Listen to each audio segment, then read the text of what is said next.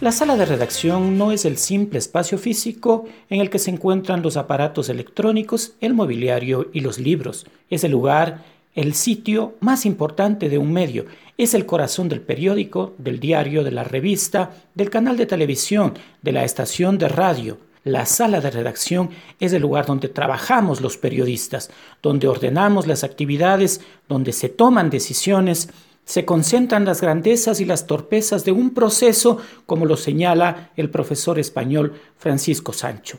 Inicialmente no será sencillo que los redactores asuman sus responsabilidades y reconozcan sus errores, sino tendrán que volver por la senda perdida para recuperar el camino y contribuir para que su trabajo sea mejor cada día, pero siempre junto a las fuentes. ¿Multifuentismo versus unifuentismo?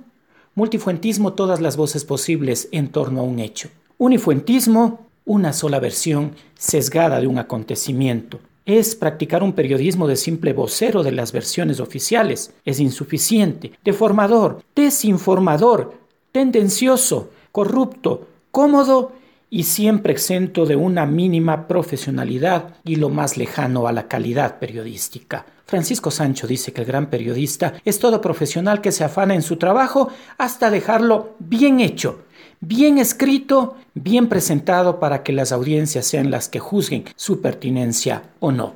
Tomado de La Rosa de los Vientos, periodismo informativo de Julio Bravo Mancero. Hasta la próxima.